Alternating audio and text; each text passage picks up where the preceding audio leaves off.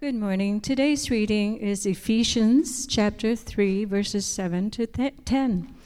Of this gospel I was made a minister according to the gift of God's grace, which was given me by the work of his power.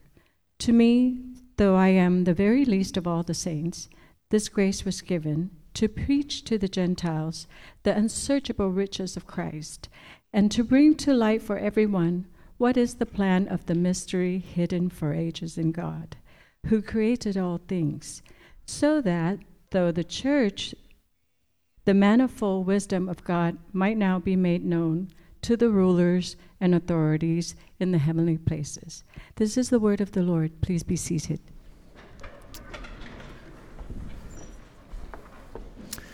Thank you, Dee. Good morning. It's great to see you all here this morning. My name is Dave. Um, I'm the lead pastor here at Redemption Tucson, and it's uh, yeah great to all be here together. And um, uh, also, if you're new or you've never heard me preach before, just a, a heads up: I have a sp- speech impediment. Um, there it is, a little example for you. Um, it's good, though, to share that uh, so you know I actually officiated a wedding um, last night, and some of you were there maybe. Um, I know a, couple folks from here were there, but yeah, couple from our church that was very exciting, good to, and I'm honored to get to officiate that. But I didn't give the warning that I have a stutter, and um, some people started chuckling at first. And then, um, so I just want to say, and then I always know it. I'm like, you're going to feel a little silly in a couple minutes when you figure it out. Um, so now you know, okay? You can laugh with me, not at me. I'll come at you like a spider monkey. No, um, it's uh, anyway. It's um, we have a really fun morning together as we get into our time in um, Ephesians chapter three, verses seven through through ten, and um, yeah, excited to get into it. So if you have a Bible, go ahead and turn with me there to Ephesians chapter three, verse seven. And uh, if you don't have a Bible, would you hold your hand up high and keep it up so somebody can get you a copy of God's Word? Y en español, si um, quiere la Biblia en español y no tienes, um, no tiene, por favor levante su mano y diga español. Um, y si no tiene una Biblia, um, eso es un regalo a usted. Y esta mañana estamos en Efesios capítulo 3. Um, someone helped me with my conjugating, and so that's why I'm kind of going through it. I'm trying to get it, trying to get it just right. Um, Senor Yoda Boyd, I'm looking at you. It's a little help. She taught my one of my kids, at least in in second grade, I think. Um, anyway, if you don't have a Bible, you do now. Okay, keep this. It's our gift to you. We want to make sure everyone has a Bible they can keep and follow along with and understand and make their own um, and, and submit to God's Word. And that's, again, something that if you weren't in here when we announced, there's a trough up here, um, which is a baptismal, and we're excited. We have a baptism service, and um, we'll explain more about that toward the end. But, but um, consider if you are a follower of Jesus and you've never been baptized. Um, as it says in Acts chapter 8, um, between Philip and the Ethiopian, um, he says, Here is water. Uh, what is preventing me from being baptized? So we, we would uh, submit that, encourage you that. If uh, here is w- w- water, if you're a follower of Jesus, um, we invite you and encourage you to be baptized. And like David said, I love that image of it's not to jump in. I was picturing the Sandlot. Uh, we have a, we watch that a lot in our house, and the part where where um, Ham, um, you, you know, yells "Cannonball!" and his voice kind of cracks. So that's what I was picturing. So let's pray together that uh, my mind wouldn't be distracted by that kind of thing, and um, that we would really get into our time together in Ephesians, okay? And, again, submit to God's word, because um, we believe and trust that though the grass withers and the flower fades, the word of our God endures forever. So let's pray together. Heavenly Father, we thank you for this time together. Um, thank you that even in some of the back and forth. Um, we can kind of joke and someone yelled, do it, and kind of different stuff like that. And we can, as we often say, take you seriously, but n- not ourselves, Lord, that we can joke and take ourselves really lightly. Um, but, but Lord, we do take you very seriously as the creator of all. The, the one um, who, as I just read in, um, in the Old Testament, um, you, uh, Lord, people trembled in your presence and um, were offering sacrifices and would stop every so many steps to, to, to remember your glory. And, and um, so, Lord, we pray that we would have that posture and that through your Spirit you would lead us individually and communally to understand who we are as your people. Uh, we pray these things in Jesus' name. Amen. So, um, we probably all have um, jobs that we've held in at one point or in another that come to mind of like, that was a crazy job. I can't believe I actually did that. Or I can't believe someone paid me for that. Or I can't believe I did that while someone was paying me for, you know, uh, for this job I was supposed to be doing or whatever it is. Um, I have a bunch of those, like some crazy jobs I could share some other time with you. But one um, sticks out to me, um, especially, you'll see in a minute, as I was reading this um, it stuck out to me. One summer, uh, my junior year of college, between my junior and senior year of college, I knew I was um, gonna uh, propose to my now wife, Kira, and we were um, we were at that point. Some of you might even be there. Okay, this is a little side, little pastoral moment for some of you, maybe dating. We were at such a point where we were either like fighting so much because of the tension and the and the knowledge that we were called to be married, but for whatever reason, usually kind of external pressures um, or kind of societal norms, we were like, well, we can't yet, you know. So we were just grinding it in our in terms of our relationship and our our conversations and stuff. And and so I knew, man, like we got to get married. Like God's calling, either it's time to break it or make it, you know, put a ring on it. Um, and so that was what where we went. But I was was, you know, um, didn't have much money and was um, needed to earn a lot of money in a short time. So that summer here in Tucson, I worked two jobs. I worked construction. And if you know me at all, I'm, no one would trust me with any tools other than a shovel and a pickaxe. So I basically did that for a summer um, all morning. And then I worked a job in the evening. Um, David Wagner, one of the elders here who was up here just earlier, um, he got me a job at Watson Chevrolet. So at a, at a car dealership. And so again, they didn't trust me with much, so I just kind of cleaned cars. It was called a de- detailer, but you basically clean cars. And I didn't get to clean all the cars. There were some cars in the entryway that um, only like the really good people could wash because they had a really important purpose. David probably got to wash them. It was basically like the Corvettes and the Camaros. So again, Watson Chevrolet, but they put like their kind of primary cars in the front to kind of grandstand who they were, like what this place is all about. So even if you're going in there buying a, you know, used 1985 Chevy Malibu, you see these Corvettes and you know what this place is all about. Like you know where you are and of course the idea is like, "Hey, you could have one of these or something close to it." Like, "Oh, really? You just want this?" But but the ownership was really intentional about that to have these cars pristine, washed, shining, all the lights right, the bright white floors, everything just kind of puts on display what this is all about. And that is a picture of what God is doing through his church.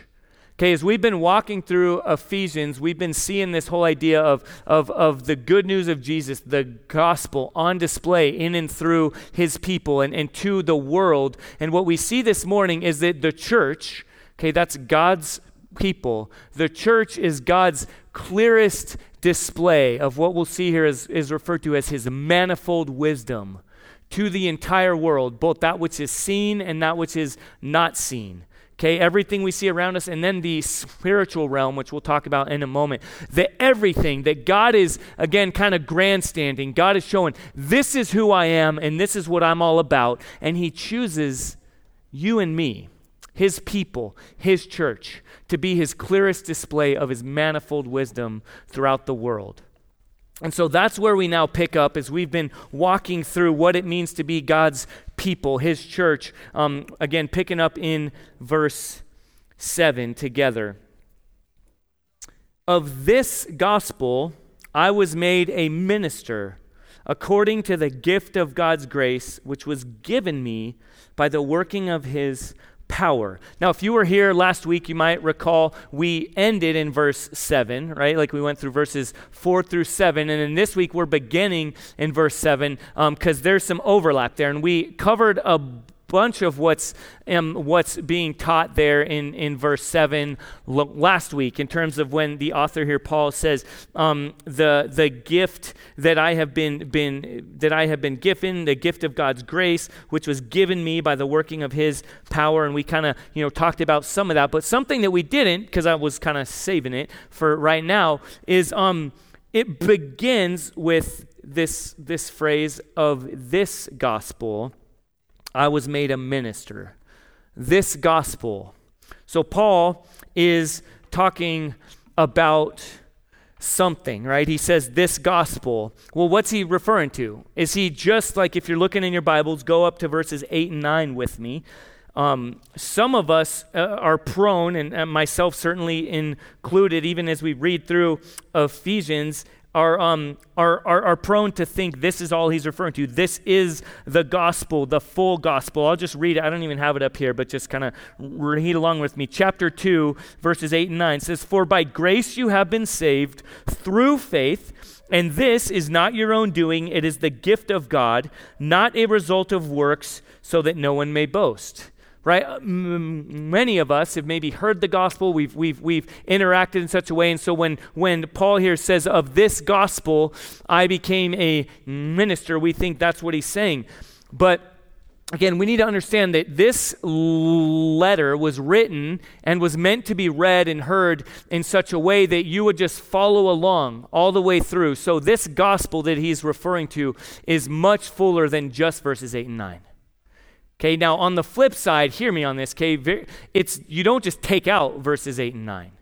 Okay, this and that's referred to kind of theology as justification. All right, being made right with God. That those two verses really hammer that home, and that's absolutely essential but it's bigger. So, what is this gospel that Paul is referring to? Well, it's the whole enchilada, okay? The whole deal. Um, I got to even put these on so I don't get it wrong here. Um, all the way back in chapter 2, verse 1, began this whole section where he, he lays out this gospel that he's referring to. And I'm just going to walk through it. I believe I'll even have them up here for us. So you see there, verse 1 is this the beginning of the gospel, which means good news, um, includes and starts with the bad news, the necessary bad news. Okay, and again, we walked through all these before, so if you're any want to hang on any of them, you can go back and, and hear those. But I'm going to walk through them quickly. The first, um, the first part of the gospel is that we are dead in sin.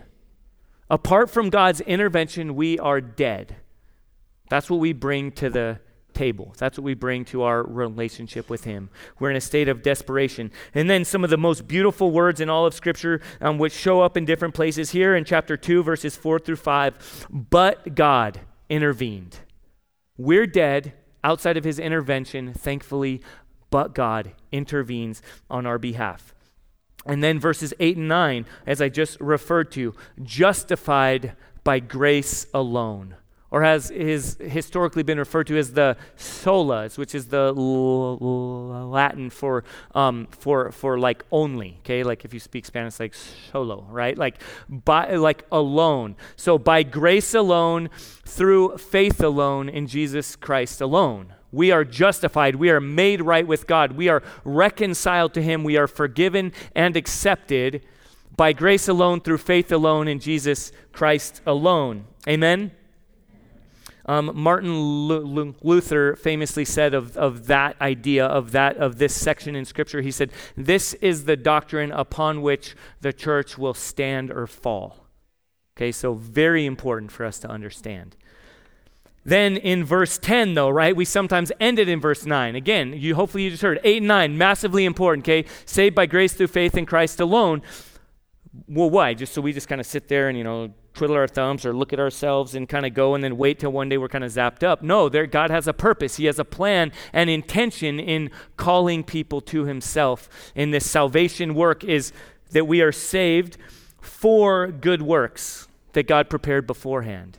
To live out the good works that God has prepared individually in our families, in our lives, in our workplace, in our homes, as a church and our community, all these things. He has saved us for the good works that He has prepared for us to walk in. And then verses 13 and 14 those good works are further fleshed out in that he has broken down the wall of hostility again, verses 8 and 9, between us and him. Okay, chapter 2, verse 8 and 9. He has broken down the dividing wall of hostility When Jesus hung on the cross, okay, look at the cross. There's not that little distracting table, which I talked about last week, if you remember, or some time ago. Um, but anyway, okay, look at the cross. When Jesus hung on the cross and he declared, It is finished, and then he said, Into your hands I commit my spirit, to the, the Father, he declared this, then um, the temple curtain which separated um, the all of the people from the Holy of Holies, from the Ark of the Covenant, where God's presence dwelt, was ripped in two. And it's very important. It was ripped from top to bottom. It was torn. And this is huge, okay? This isn't like even those dudes that like rip phone books. Are those, is that a thing anymore? I don't know why I'm looking at Elliot. You would probably know that. No, but you guys know these like the guys that would like could rip phone books and stuff and had these big guns and stuff. Well, that was a while ago at least. But anyway, I went to one of those and actually got prayed for and all this stuff at it. But they were, but anyway, these guys, even those guys couldn't rip this curtain, okay? These are massive, strong curtains. And it was, um, again, there was significance in what it meant to cross over into God's presence. Well, when Jesus um, died on the cross, that dividing curtain, if you will, was ripped in two. So we are now reconciled to God through faith in Christ. We have access to Him. And as we see here, the incredible significance of that dividing wall also being broken down between us cross culturally, that even Jesus' closest followers um, would have never been found in the same, like around the same table. Like he had, you know, zealots who wanted to take down the Roman government, and then tax collectors who were kind of getting a little side hustle from the Roman government. And Jesus called them together to be his people. Okay, you, you think there would be some hostility there? Yes, but we see that in and through the person and work of Jesus, that dividing wall is broken down and crosses all cultural barriers. And then in verse chapter 2 verse 22 this important beautiful picture of together again cross culturally counterintuitively together god's people are the very dwelling place of god on this earth that God dwells through his Spirit among us. And that's, that has eternal and historical significance. And then in chapter 3, verses 3 through 6, we got into this last, um, uh, last week that God's mystery is revealed. That from the very beginning, from even Genesis chapter 12, there's this promise that the entire world would be blessed um, through one name. And then he focused in on one family, and this mystery has been building. Well, how's, how's this good news going to be for the entire world? And then we see that again in and through the person and work of Jesus, the gospel, that that, that is how not only the dividing wall of, of hostility is broken down, but also now um, God's, God's blessing for the entire world would come as people from different backgrounds, from different places, would come together and be one under the name of Jesus. And then, as we'll see here today, verse 10 um, of chapter 3, directly connected to that, all of this is done so that God's people would display the manifold wisdom, his manifold wisdom, to all people, to all spirits, to the entire universe. Okay, so when he says this gospel, that's what he's referring to here is that whole deal. Okay, you can see there. This is the gospel that Paul is referring to that he has been called to be a minister, a herald, to, to, to, to live his life for. Okay, this is what we're committed to, right? When we say as a church we are gospel centered and outward focus. This is the good news of Jesus that we that we will live and die on that we will close our doors before we would compromise on any of these truths. That, that, the, that, the, that, the, that the theology of, of, of, of Christ and what it means to be his people and to be reconciled and what our lives mean, all this, this is the gospel. This is what we talk about. Right now, I want to pause for a moment as we continue on here to kind of have a little bit of a maybe a, a pastoral moment, kind of a, a shepherding, if you will. Um, because I know over the last few weeks, we've been in some pretty deep stuff together right? We've been wading through kind of you know picture like walking through uh, like mud you know walking like it's been some heavy stuff and we've as we've pressed into these realities of of what it means that god is forming one people cross culturally and what that means for us here in Tucson. And a few weeks ago, we sang the whole service in our, our, our, our music. We sang in Spanish. And, and then um, we, we've talked about the last two weeks specifically what we as a primarily majority culture church, what, what it needs to look like for us to really evaluate what we communicate and how we function and all these things. So, some questions could rise in that, right? I've said this phrase that we can all take comfort in knowing we're going to be uncomfortable together right? I, have I've used that phrase. In fact, our very first service ever, um, we, we, we, we said that. It was a challenging text then, and we said, I know this is uncomfortable, but hey, we're all called to be uncomfortable together, and so we can, um, we can, un- we can grow in this. Now, with that, I want to explain a, a couple things because some might wonder, well, what does this mean for our church? What does this mean for where we're going? What are we doing? Um, Okay, so you have a, a, a, couple things, all right? I, I want to make sure that you guys get this here. Where, who are we as a church? Okay, we have our calling, our mission, our vision, and our methods. Okay? So some of those things are not changing and will not change. And then some of them do and will. Okay, so our calling given by God, and there's a lot I could flesh out here with that, but our calling, again, in, in a sense, is to individually respond to Jesus through faith in Him. Again, this, this, this, this Ephesians chapter 2, verses 8 and 9 idea that through His grace, His undeserved favor, we respond in faith, which is a transfer of trust. And we, we, we, we then enter into being a part of His community, His holy people. That word holy means set apart, that we are now a part of his church, ecclesia, the people of God, and then we gather together and, and then we scatter and, and, and, and then our calling is to be evangelists, to, to proclaim with our words the good news of Jesus, and then to, to, to display with our lives, again, individually and together in community, smaller communities, and as a whole okay, to proclaim and display the good news of Jesus, and then to go to all the nations, right? We talked about this last week, crossing different cultures, crossing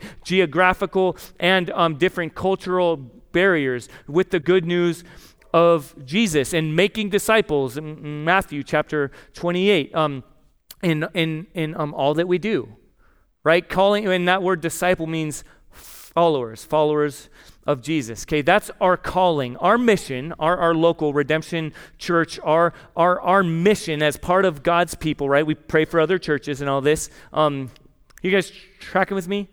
Okay, amen. All right. I, uh, so I just want to make sure that we're all getting this. Our mission is that we exist. Okay, so that word mission, so you have a mission and a vision. Any business folks in here that like know this language, mission and vision. You you do st- strategic planning process and things like that. Same idea. Um, well, our mission, why we exist, who we are, is we exist to glorify God by strengthening and birthing healthy local congregations. Again, healthy local congregations that are gospel centered, outward focused, that are living out the gospel in different communities, all those things. Okay, every one of those words is loaded. If you want to ask more about it, let me know. We have it on our website, different things. But again, we exist to glorify God by strengthening and birthing healthy local congregations. That's not just other redemption churches, that's a lot of what I do throughout the week is connected with this, relating with other pastors. We are a part of something called Surge that we um, we don't like you know tote this, but we actually started Surge here into Tucson um, to bring it down and to just bless other churches and to let other churches have a leadership curriculum that we've really learned from and we use a lot. And there's all kinds of stuff. And so, again, strengthen and birth healthy local congregations. That's our mission, our vision right here locally. Our vision. What do we long to see? What are we striving for and trusting God for? It is that, is, it is that we will see Jesus glorified and Tucson blessed.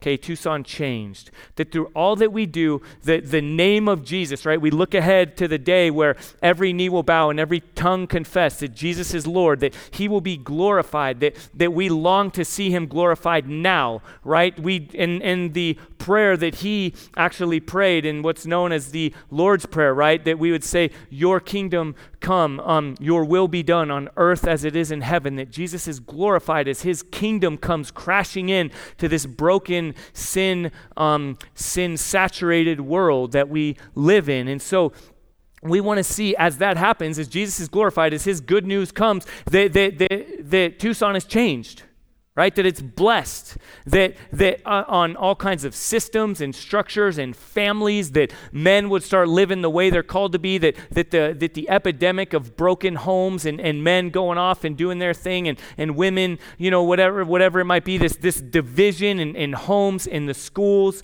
in, in, in, in business and commerce and development, all, these different things, right? That we would see um, Jesus glorified and um, the good of Tucson come as that happens. Okay, all that, everything I just said, okay, hear me right now. Look at me, even repeat after me. That will not change. Okay? Our, our, our calling, our mission, our vision is not changing. And then as we live that out, we have our methods. Those change. All right? I mean, you see that they didn't have this kind of thing 150 years ago. So when they had baptisms, they did something else. Right? 150 years from now, they'll use something else. There's they didn't have amplification. I don't know how in the world he did it, but Charles Spurgeon and others would preach and like thousands and thousands of people and God would, you know, give him the strength to not lose his voice and all these things. And yet we have amplification now. I don't know, that just doesn't happen. Like our methods, right? Different things we do to carry, okay, hear me on this, the unchanging gospel of Jesus Christ in consistently changing culture. All right, that's something we have to navigate. And so you get there are methods, how we do what we do.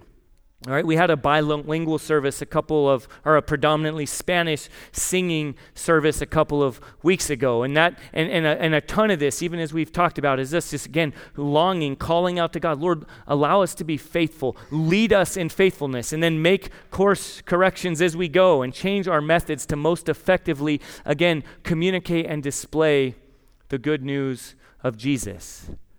Okay, now I also want to recognize just for a minute, kind of a little bit of it. I, I, I once heard it said that being a part of a church plant, which you are, um, if you might not even know it, we're kind of transitioning out of that. We've talked a lot about that. We're no longer a church plant.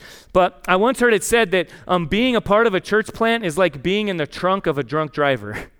right? You're just back there, you're cruising around, and oh, let's do this. Oh, hey, sharp right, look, a Squirrel, there we go. Let's go do that. Like, there are a lot of things as we're going, and some of it's good. Um, um, we've uh, in different conversations, it, we're more freed up to kind of to to try things, and there's a lot that we do now, even our baptism service, that is very different than the way we used to do it. Okay, so we try not to do that. We don't want to just change just for change's sake. But again, hear me in all that. Because our calling, our mission, and our vision are so clear, we um, want to faithfully and obediently um, carry out our methods um, in different ways to most effectively reach uh, this city of Tucson. Okay, amen? So yeah, I want to make sure again. I just want to, as we're going through these things, want to want to want to make sure we're on on the same page here. And all of that now we'll pick up in the end of verse seven. All of this is to be done as we live out again as God's people. We look to Paul here, who does this humbly and boldly. Okay? We can be interactive. You can look at your neighbor and say, humbly and boldly. So pick up with me the second part of verse 7, right? Paul is saying these things. He says, which was given to me by the working of his power. To me, though I am the very least of all the saints, this grace was given to preach to the Gentiles the unsearchable riches of Christ. So we see something there, right? On the first hand, if you look at there, um, in the second part of verse 7, all right, Paul says, um, This was given to me right? So it's not he's not smarter than everyone else. If you know Paul's story, if you were here when we walked through Acts, it's not like he he just found Jesus. Sometimes people use that term. I personally don't like it. I'm not going to like slap you on the wrist for saying it or whatever, but not my favorite. You know, this idea cuz in Paul you see this clear picture of running in one direction away from from God and then Christ intervening and calling him to himself okay um, and so you see that, that, that, this, this grace this calling was given to paul. Not that he's smarter better whatever stronger any of those things but simply um, uh, he, he, is, he has to have no he has no,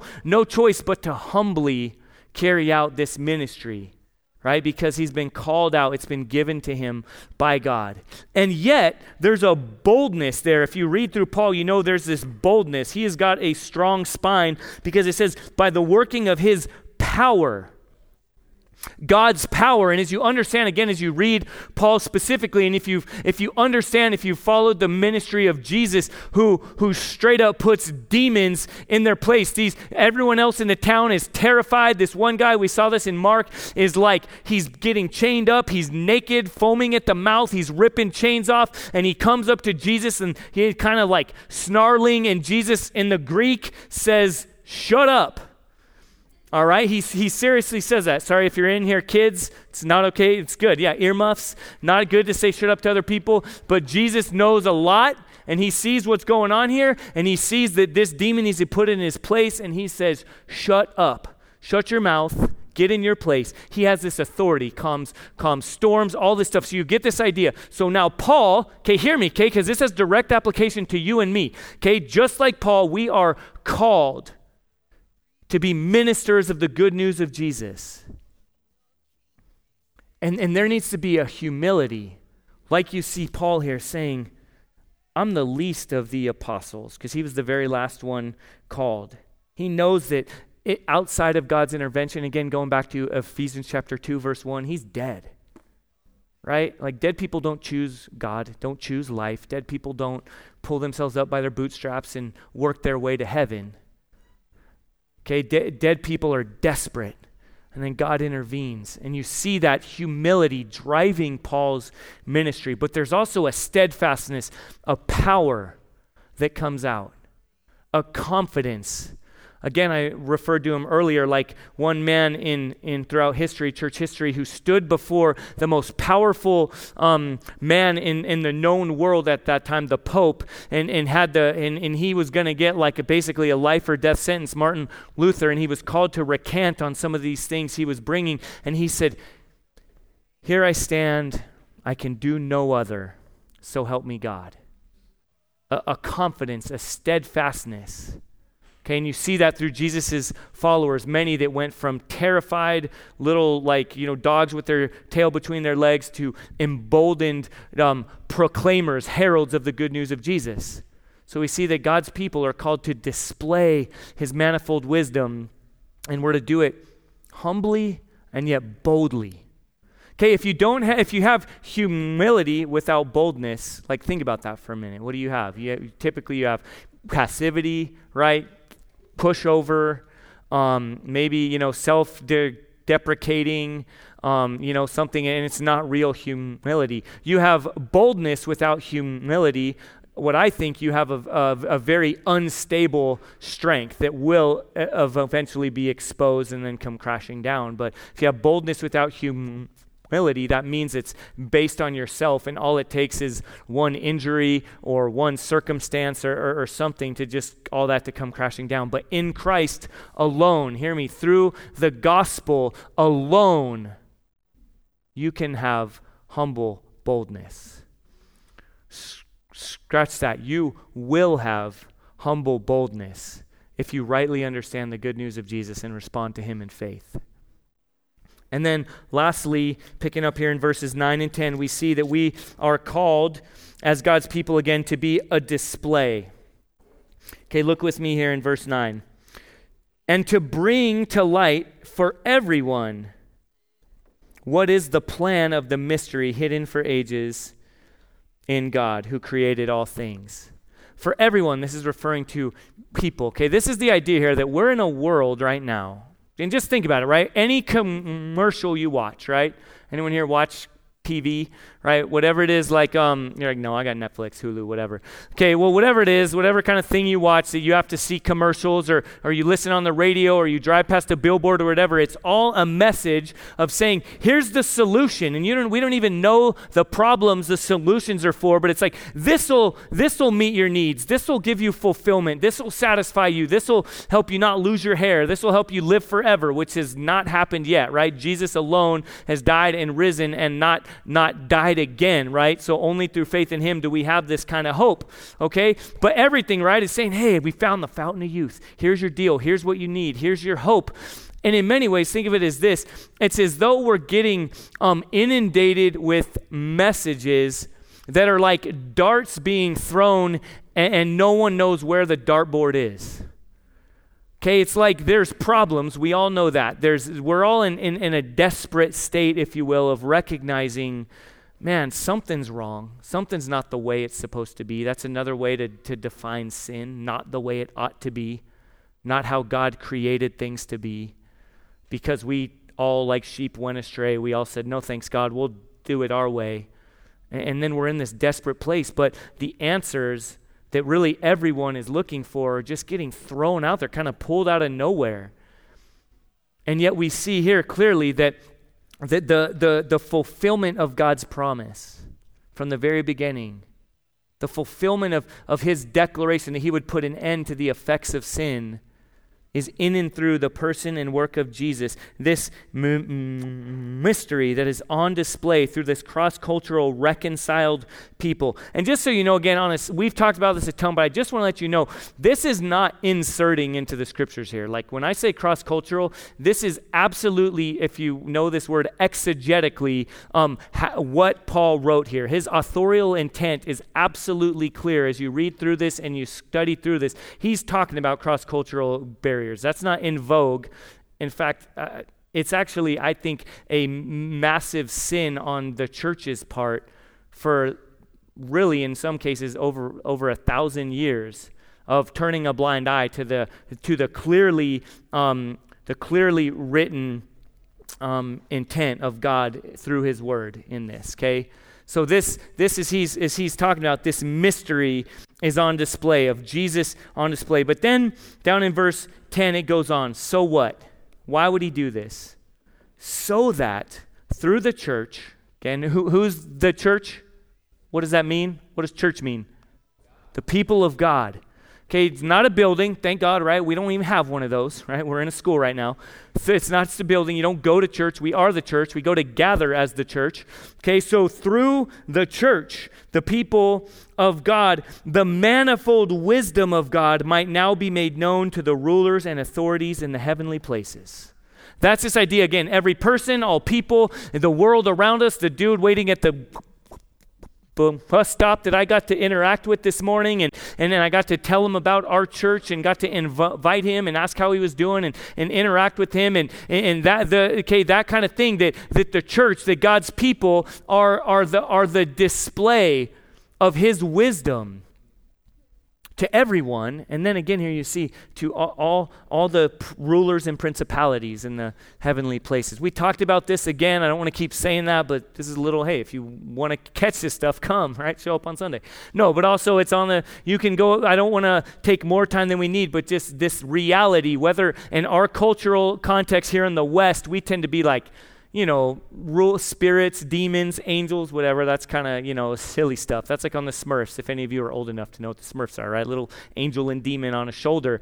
No, this is like, this is real life, all right? And I'll just tell you, I absolutely 100% assume and believe, according to God's word, and in my case through personal experience, that um, angels and demons are real. So as we, as we, and if you weren't here a few weeks ago when we started talking about this and this crazy message came across over during the sermon, sermon. Um, two sermons, I might point out, the only time it's happened when we've kind of called out the, the futile efforts of, of the Antichrist, of, of, which is opposed to Christ, of Satan and his demons. Both times, like, this kind of silly mm, message come on. It's like, all right, are you serious right now? Um, but, but anyway, that's what we assume. But now, as I close, I want us to understand here. Go back to that idea of God grandstanding, who he is. God's character, God's power, God's, is the language here is used, his manifold wisdom. All right, look at me again. Do, do, you, do we understand that we live in a world that is, that is trying to answer the question, who or what is God?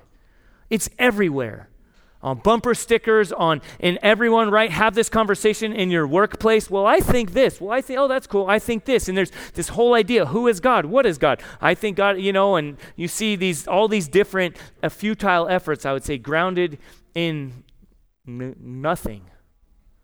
And yet, here we see, based on the death and resurrection of Jesus, no other religion, no other worldview can, can, can, can, can base their message on that. But the fact that Jesus has risen from the dead and is no longer still here, but is ruling and reigning and will, has promised to return, based on that truth, we know that, that we can take God at His word. And, well, who is God? His message is look at His people, and, and you will see his wisdom and his power on display.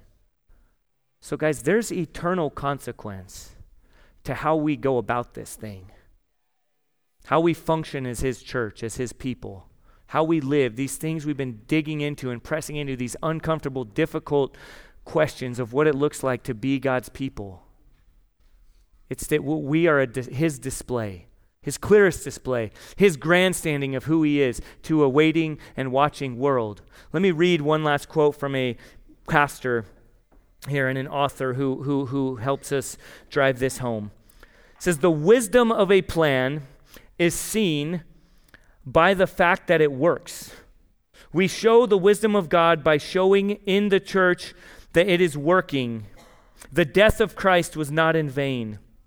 It has reconciled us to God. It has broken down the wall of hostility between Jew and Gentile and other races. It has produced one new body. How many new bodies? One new body. And it has given us the hope of his immeasurable kindness forever.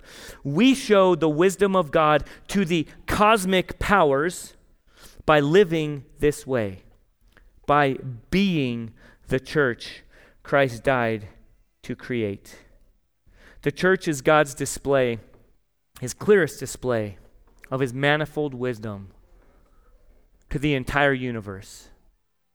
Okay, so let's pray as we consider what it looks like now to live this way as his people. Heavenly Father, thank you for this morning we've had, this time to be in your word. Lord, thank you for everything that has brought us all to this place. Um, Lord, I don't know what you need to do or what you want to do among us, Lord, in each and every heart in this room. We see in Psalm 139, you, you, you intimately formed every single one of us while we were yet in our mother's womb, Lord. You know the number of days we will have. Lord, you know the number of hairs on our head. And Lord, you know what we need right now.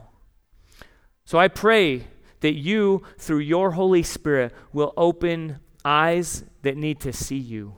Lord, you will soften hearts that need to respond to you in faith, that need to transfer trust from, from self into you, your very able and very loving hands. And Lord, I pray for us corporately as a church that you will lead us, Lord, to be your display of your power and your wisdom to the entire world. In Jesus' name we pray. Amen.